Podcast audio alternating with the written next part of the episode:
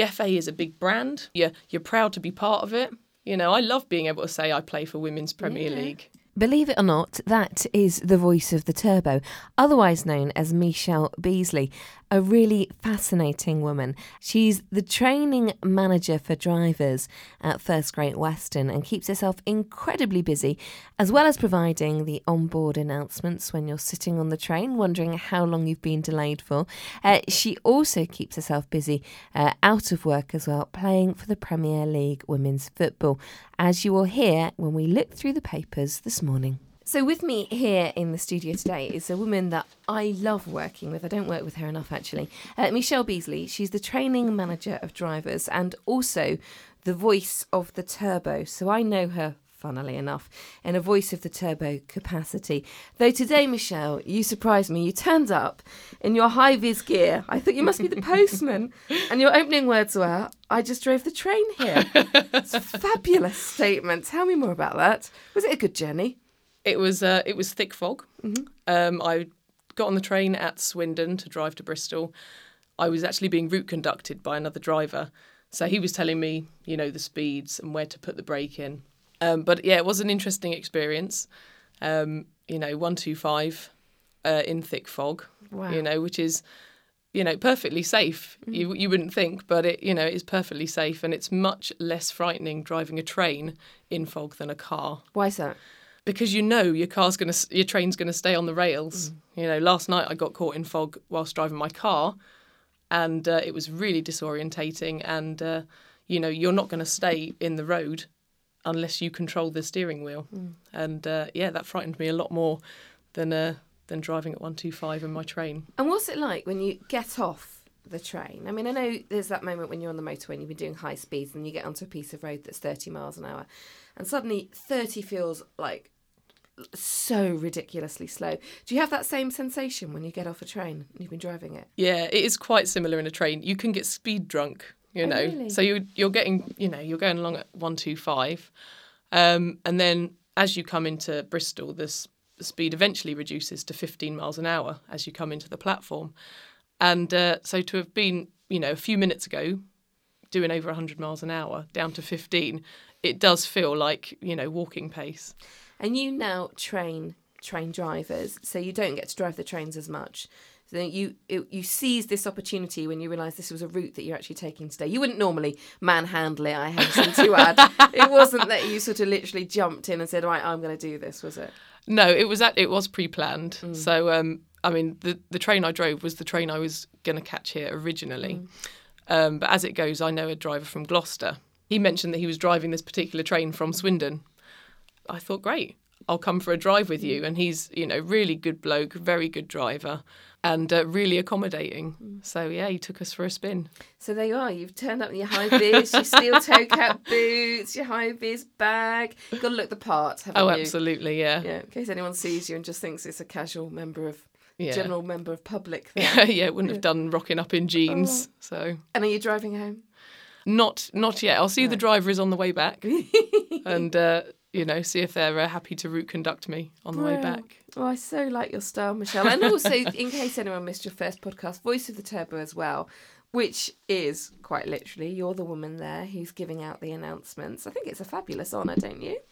Yeah, it's it's quite a cool thing to have done. You know, to because they're essentially saying you've got a nice enough voice to um, to be broadcast over the London Thames Valley. So yeah, it's quite quite a cool thing. It's kind of a bit of a claim to fame. Yeah, it is. And today we've been doing, um, well, basically we've been counting up to 60. Feels a little bit play school, but it's because of the delays. And there's been an awful lot recently, haven't there? Yes, Mother yeah. Mother Nature's been well and truly um, throwing a few things at us. And we're here really today, you know, not just talk about what you do, but take a look at some of those news stories. The trains have really been struggling, haven't they, for very obvious reasons? Yeah, it's uh, you know it's incredible the amount of rain that has fallen. You know the problems we've been having in the London Thames Valley are um, not so much that the tracks have flooded, although there have been uh, floods, but the way it has affected the signalling system because all the all the wiring runs alongside and underneath the track. So um, especially around Maidenhead area, it's it's been very very wet, and there is still you know some signalling uh, not issues, but where there were issues, they've you know improved how the signals work, so we can run a good train service through the area. I mean, De- Dawlish Way has It's been incredible. oh, you know, Mother Nature has gotten really angry, Mm. um, and just yeah, tearing down that wall, um, tearing down the sea wall, and you know, if you saw the pictures, the the rails are just hanging in thin air, and it's you know the force of nature is really quite incredible. There's nothing we can do to to stop it. And I think, you know, for once, you haven't been receiving too much slack. I mean, you'll know more than I will. But uh, obviously, when there are delays, you're getting it in the neck all the time. The Great British Public getting very cross about things.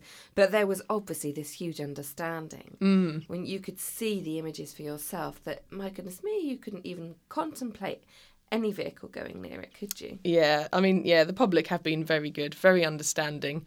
I think it helps a lot because I follow First Great Western on Twitter, and uh, the Twitter guys who who post for First Great Western are, you know, are incredible. Really, they they do a lot of work and they get.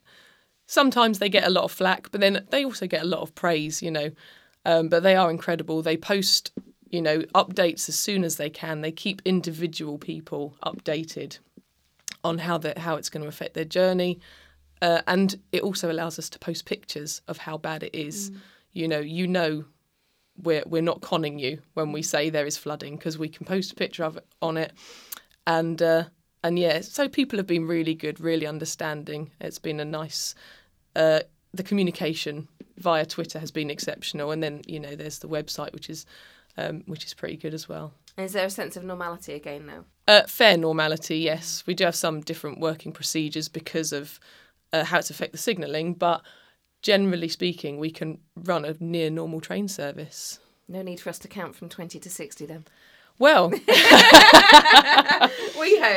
yeah, so uh, fingers crossed we won't actually be using those numbers. They're just there just in case. Just in case on the back burner.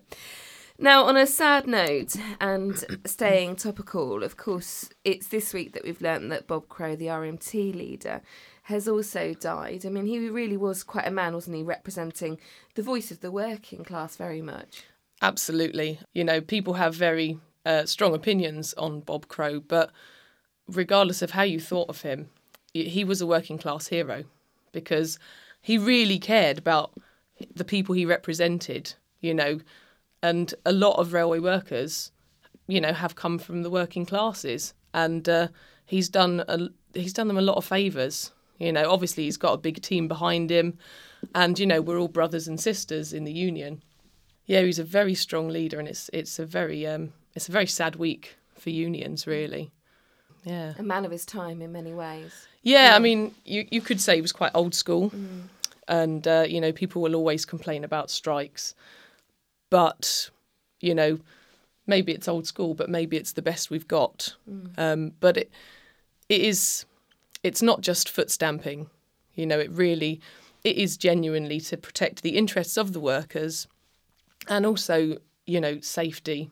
Uh, I've got quite understanding friends.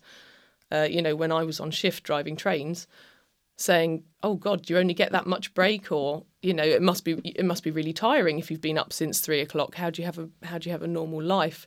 So you know, all the work that um, Bob Crow and his team and the other unions, so you've got ASLEF and uh, TSSA as well.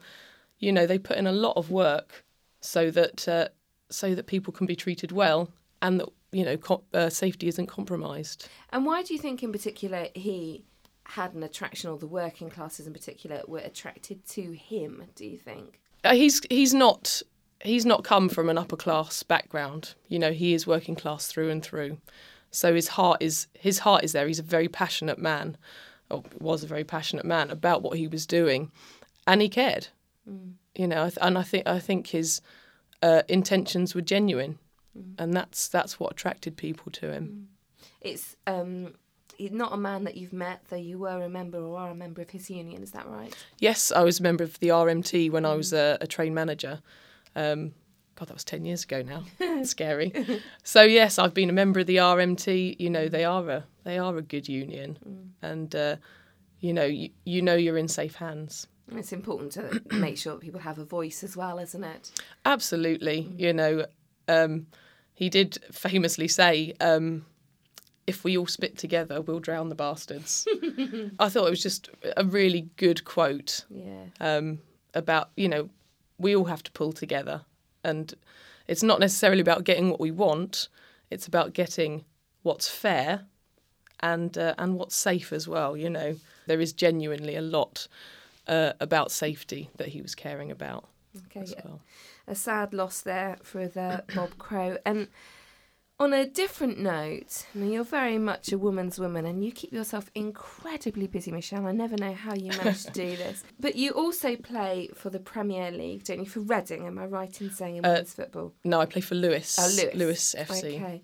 And there was a big game last night. Now, this is the point where I have to say, look, I'm going to put my hands up. I'm not a football fan. My other half is, so that's about as much as I get.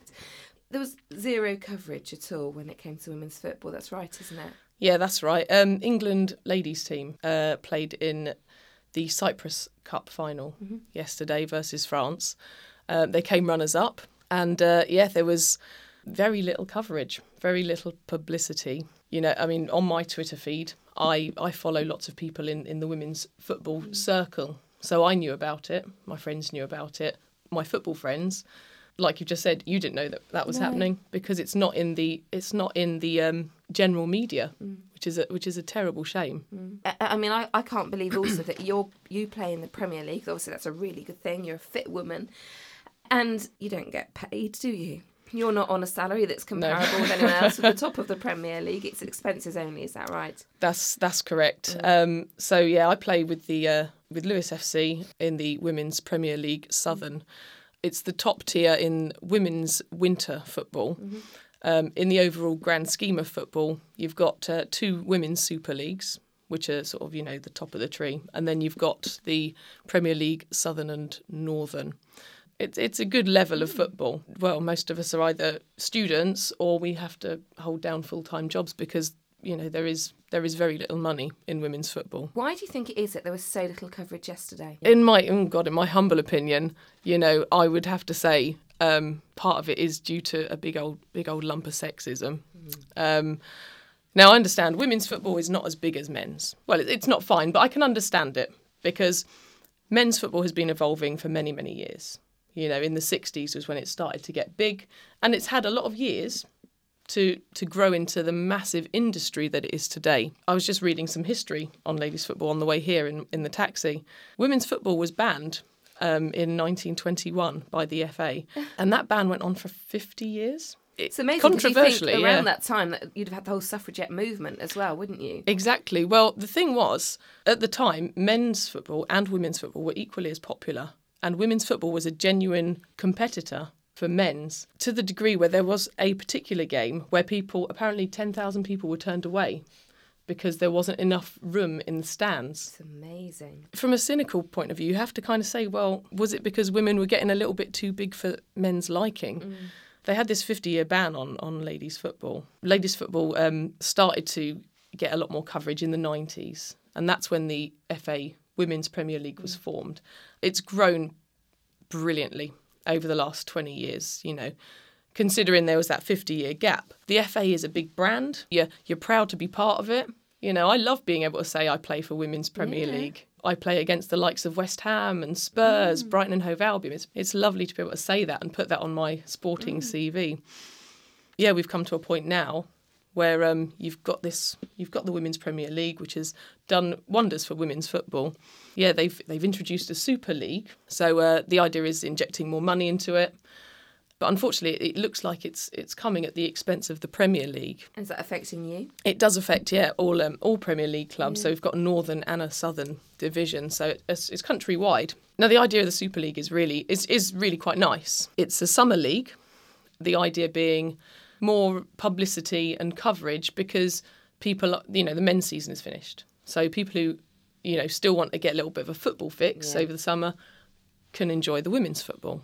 So that's quite a nice idea put in the mm. summer. However, then you've you've got these super leagues in the summer, but the rest of the football pyramid, pyramid, excuse me, from the Premier League down is still in the winter. While you can see there were good intentions, unfortunately the FA kind of sending rather mixed messages. It's like yes, we do want progress in women's football. The We're Premier League The prevalence. yeah, That, you know, we're gonna I shouldn't not destroy. That's not the best word, but um, you know, they're almost undermining the Premier League and you know not appreciating what it's done for for the women's game so far. And I understand things have to change. I just wonder if the FA are going about it the right way in terms of it affecting, you know, Lewes FC and other clubs.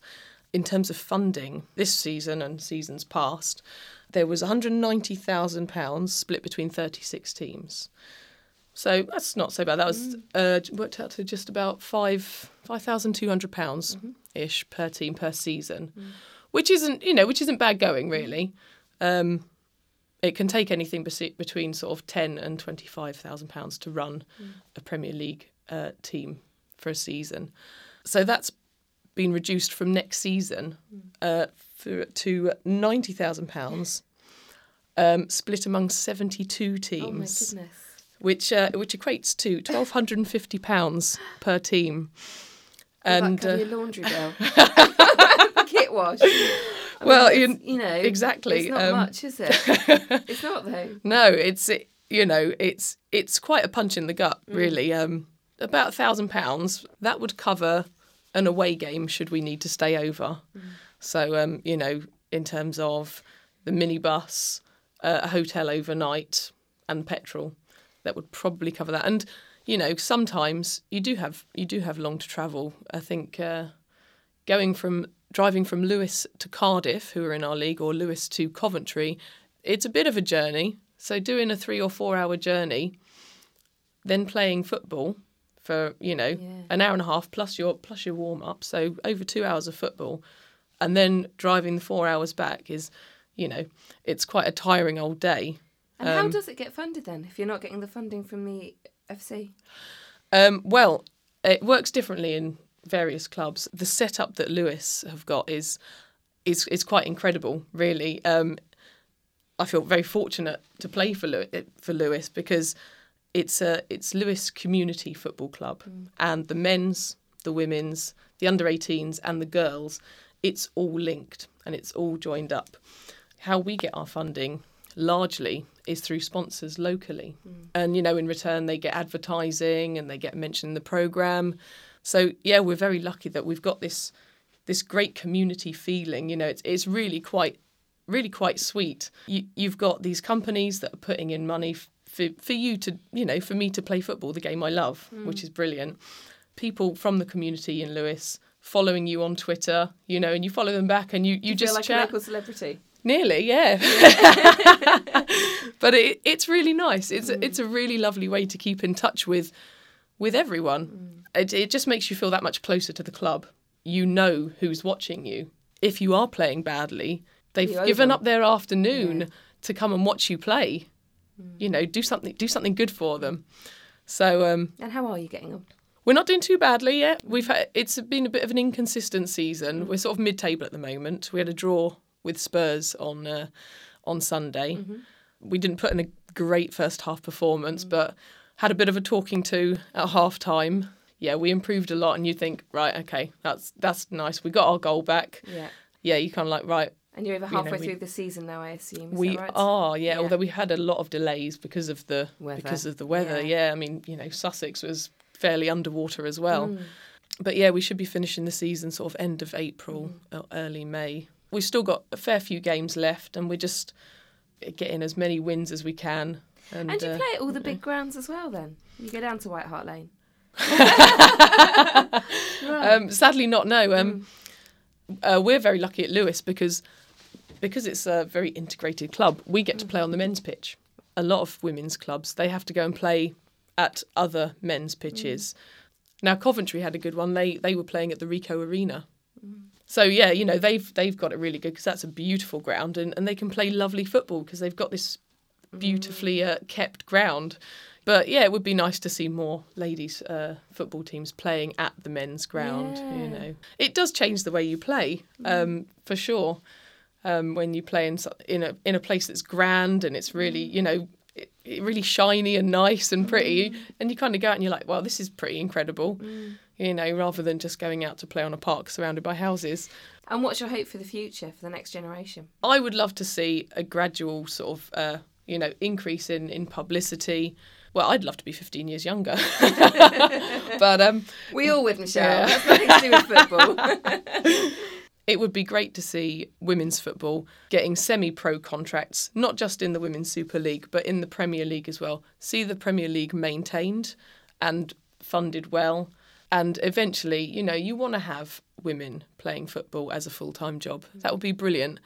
You know, I was thinking last night, but for the people who have made it and their full time job is ladies' football, it still doesn't pay particularly well. Mm. So, men's football, it's very much like, well, they get paid £30,000 a week or £300,000 a week mm. if you're mm. talking about Wayne Rooney.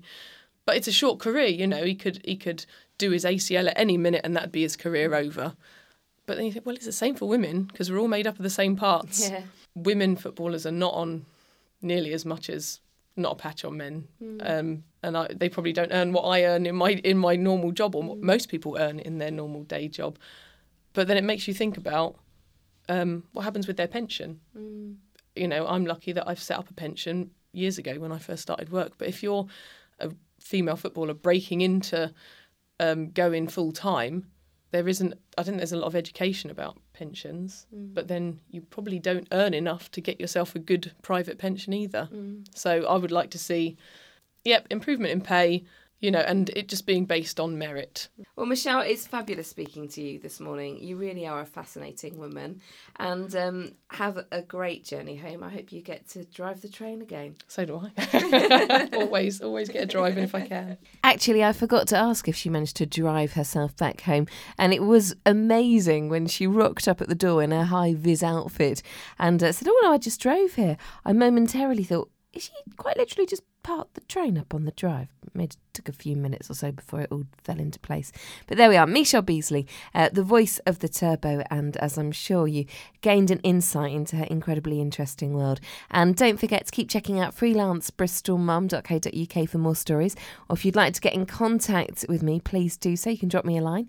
It's hello at freelancebristolmum.co.uk.